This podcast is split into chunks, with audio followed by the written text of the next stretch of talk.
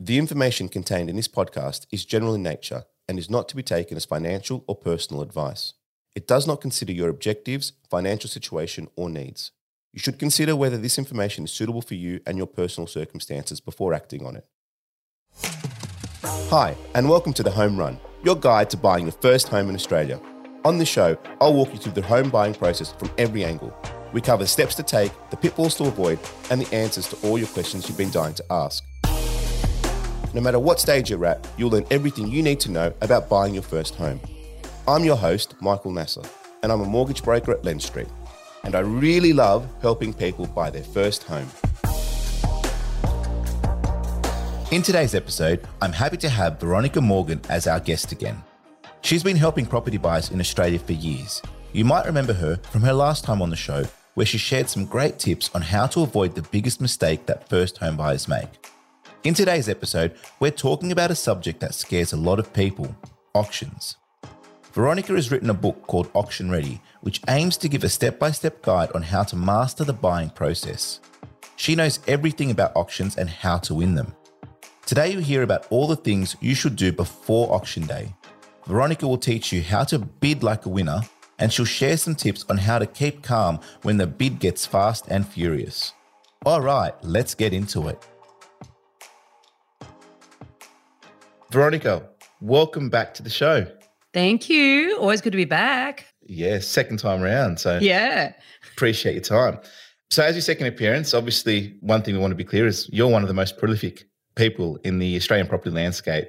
So, before we dive into today's topic, I'm curious to know, and this is a little bit of a, I guess, of a side question. If you could live anywhere else in the world other than Australia, where would you live?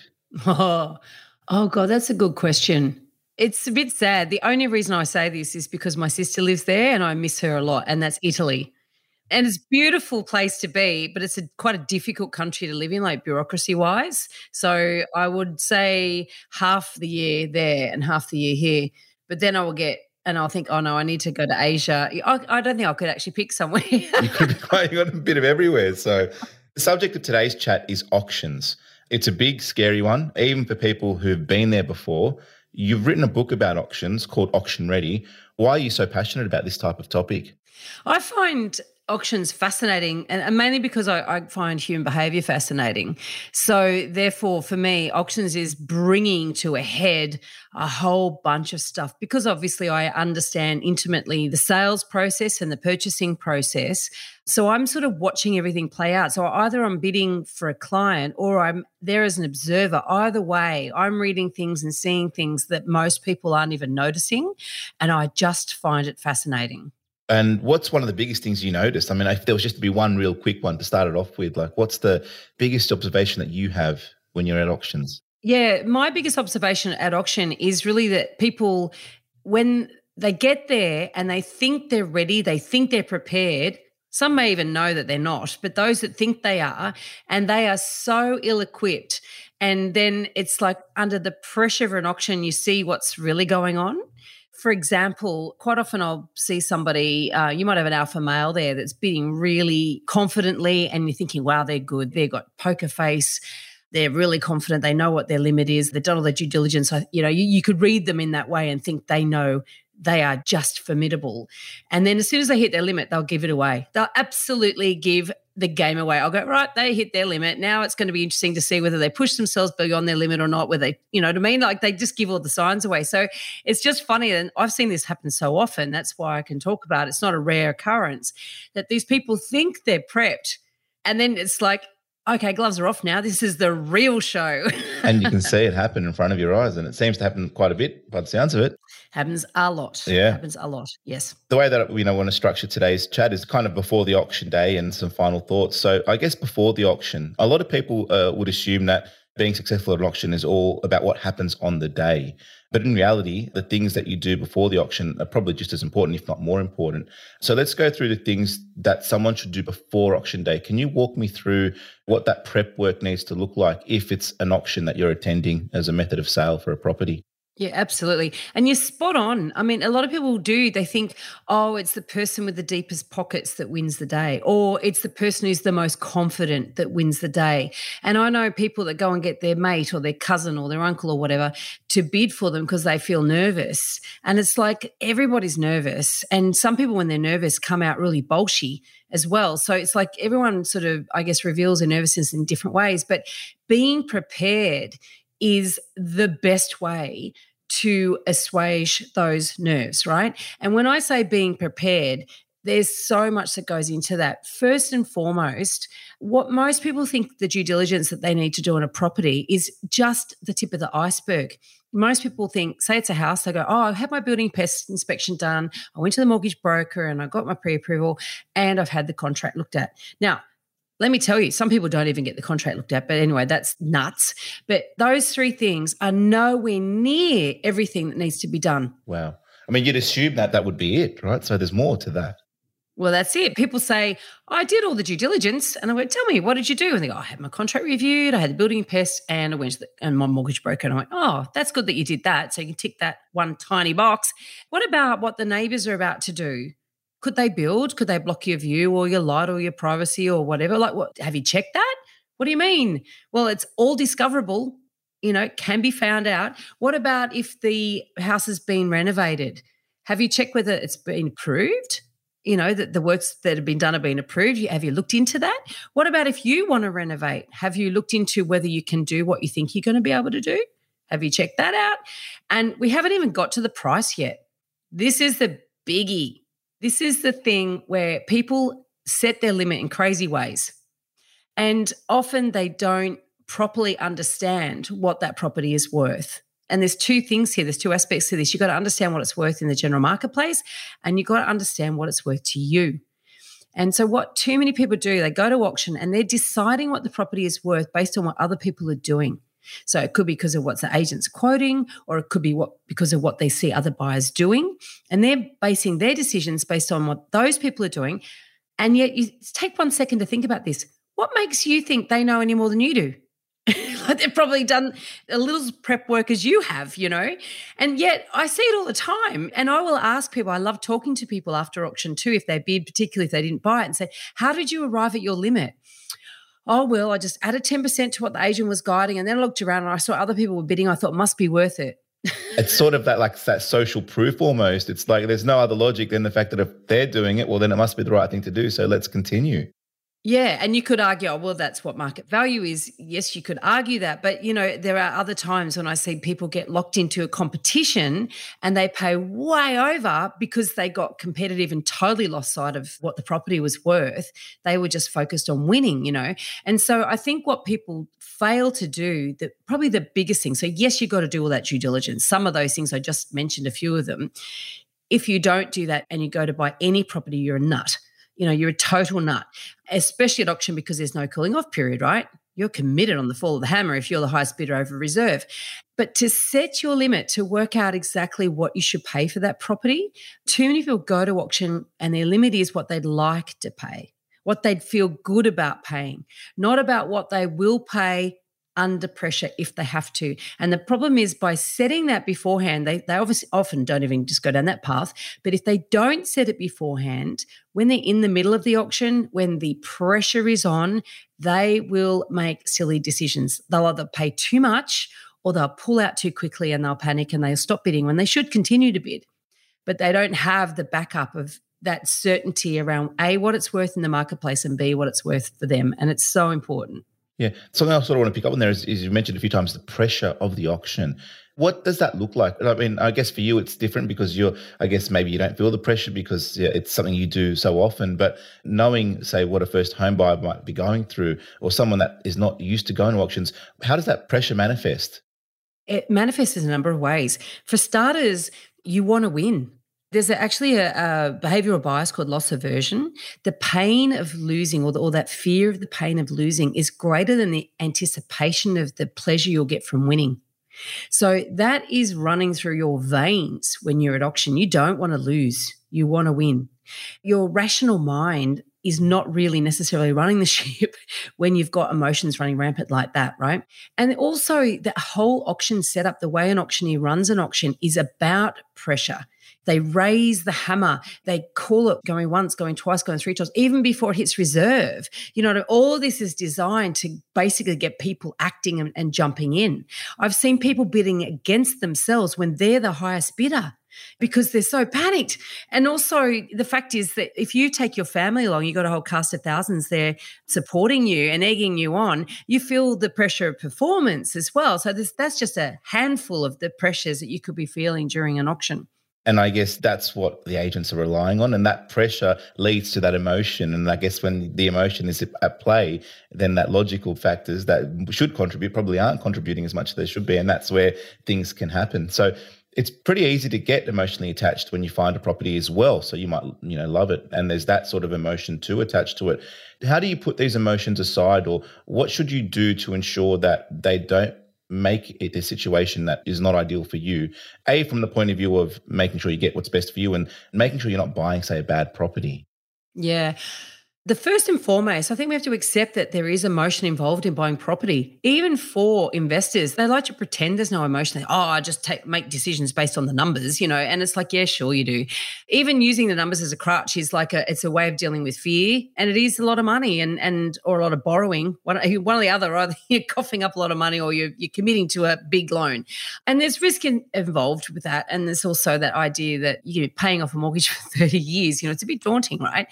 So try to pretend that you're going to be able to do it without emotion is you're setting yourself up to fail. So accept that there is emotion, give yourself permission to have that emotion. But that's why it's really important to do all the logical work and set boundaries for yourself and really pressure test your own limits and all the rest of it and do all that due diligence and know what the pros and cons of that property are.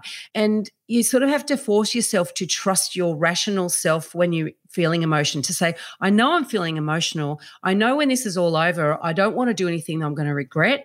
And it's like self talk. So I don't want to regret it. So therefore, I have to trust that I did the assessment of this property first in a way that is serving me best. And I have to trust that I priced it properly. And I have to trust that I put in a buffer that's right for me in terms of what I'm prepared to pay for that property. And I have to trust that I did all that when I was feeling rational. And now I'm not feeling rational. And so you just have to give yourself permission to be emotional, but just trust yourself when you weren't emotional. It's a discipline and it's hard, but it will pay off dividends. Especially if you're not seasoned at doing auctions or you're going to your first or your second one. And I imagine it takes a lot of practice to be able to master that control of the emotion. And obviously, acknowledgement is a critical factor to begin with. When you're looking at a property that's sort of being sold by auction, are there any red flags that people should look out for that can sort of work towards the logical side of what you you know should or shouldn't be doing are, there any red flags that people should be looking for in, in this type of scenario Totally. Let me just also say that even when I'm at auction bidding, I feel that emotion, even though it's not my money, it's not the property I'll be buying. There, it is a hotbed environment, and so as I said, I, I enjoy auctions. I understand them. I've been doing them, selling or buying at them for over 20 years now, even I can feel emotional. So it's a very difficult thing to overcome. I wouldn't say I have. I've harnessed it and I know how to actually work it and I'm calm and I'm rational, but I still I'm aware of that emotional. And also I feel that pull too. If we're like one thousand dollars off, you know, and, and, you know I've exceeded my, or I'm at my client's limit. If I was to continue bidding, I would be exceeding the client's limit. There's even with me, there's a dialogue I go through with my clients is to make sure that there's nothing left in the tank for them, so we don't turn to them at that critical point during bidding as well, because that gives the game away for everyone. So we don't want to do that, right?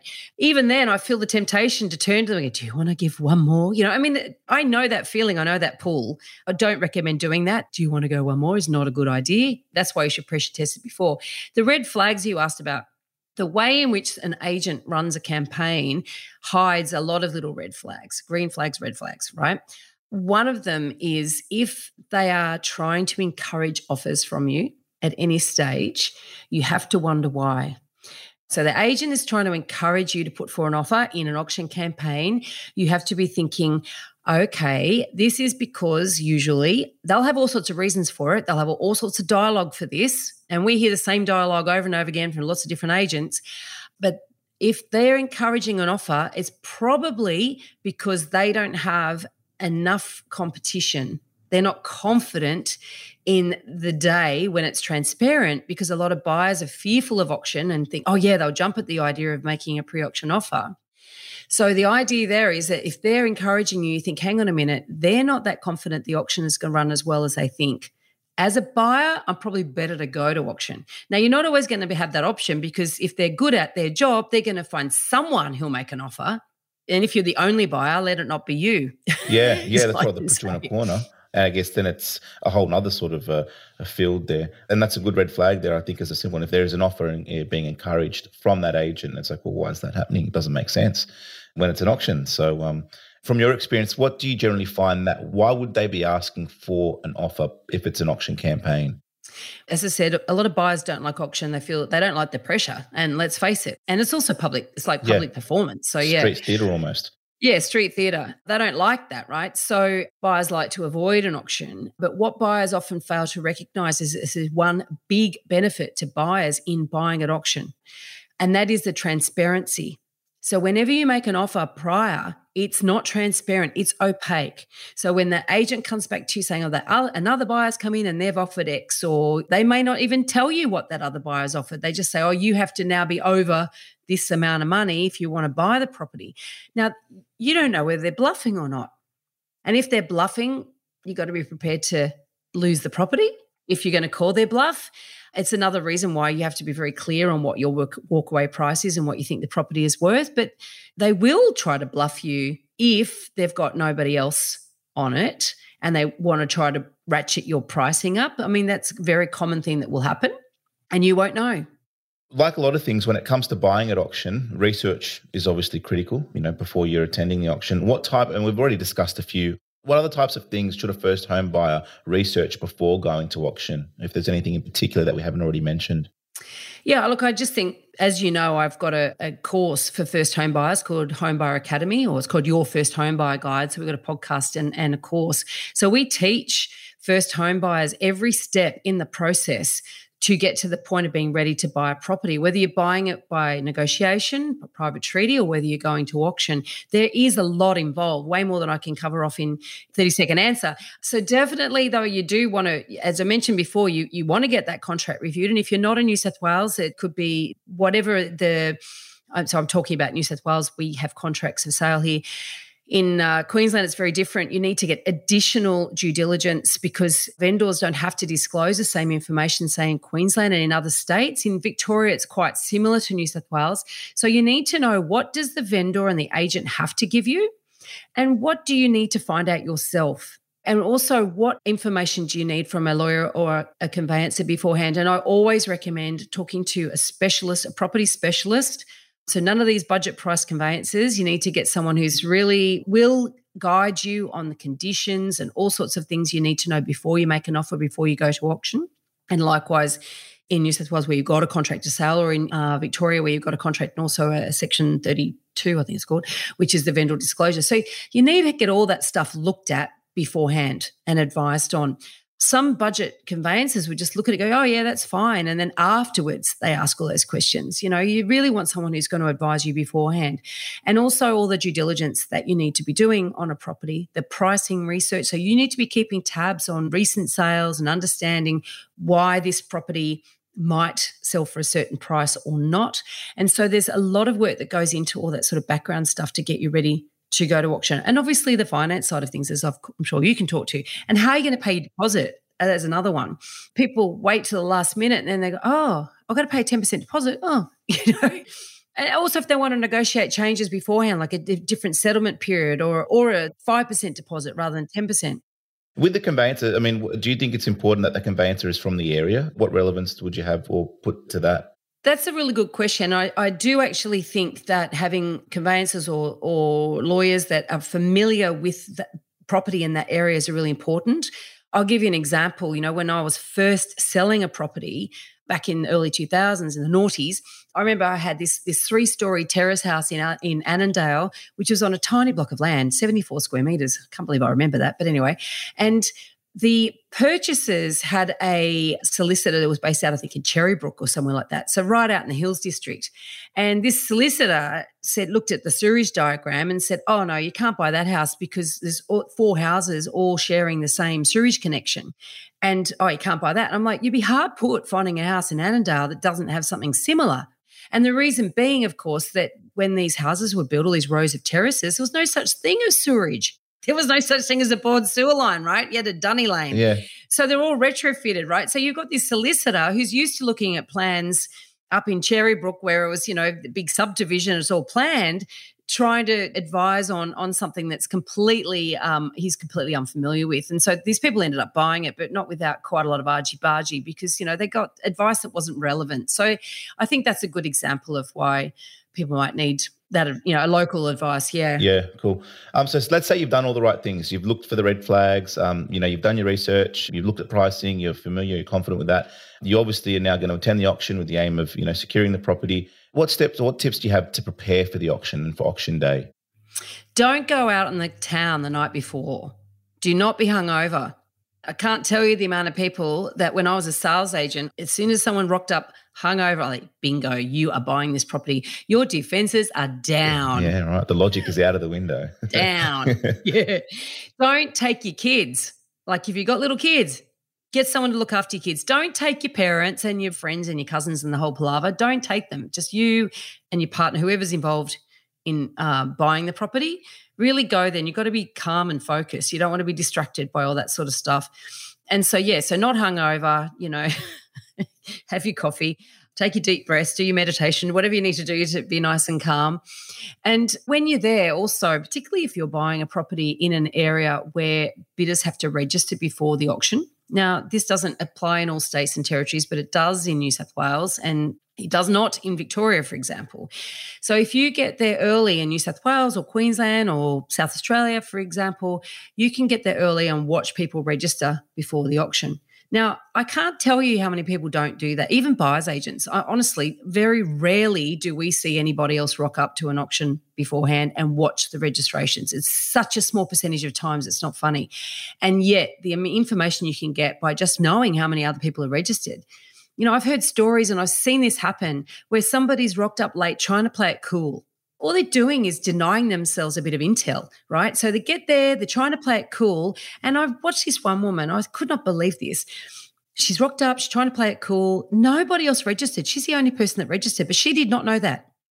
And then the auctioneer did all the noise and bluster and bluster, blah, blah, blah. They do a vendor bid. The agent goes up to her and encourages her to make a bid. And then the next thing, she's bought it bid against herself. It was a dog of a property, honestly. She obviously hadn't done her due diligence because it looked really lovely.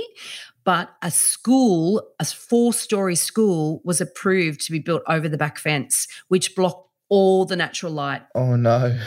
And the school bells. Now, she could have known that, and yet she didn't know that. And she also didn't know that nobody else was registered to bid. So there's a really, really simple hack that anybody can do. Yeah, prepared, arrive early, don't be hungover. Uh, you can definitely see how all those could help you when it comes to the actual auction itself. Thanks for listening to part one of our two part series. Join us next time for the conclusion. You've been listening to The Home Run, your guide for buying your first home in Australia. This podcast was produced by Lendstreet. Lendstreet is a mortgage broker and home loan specialist that helps first home buyers find the right loan to meet their needs. We know applying for a loan can be overwhelming and complex, so we help guide and support first home buyers through the process from start to finish. To find out more, head to our website, lendstreet.com.au. We've also put a link in the show notes. To make sure you don't miss an episode of The Home Run, be sure to subscribe to or follow the show in your podcast app. And while you're there, please leave us a five star review. It really helps others find the show. I'm Michael Nasser, and we'll be back next episode covering another step on the journey to owning your first home.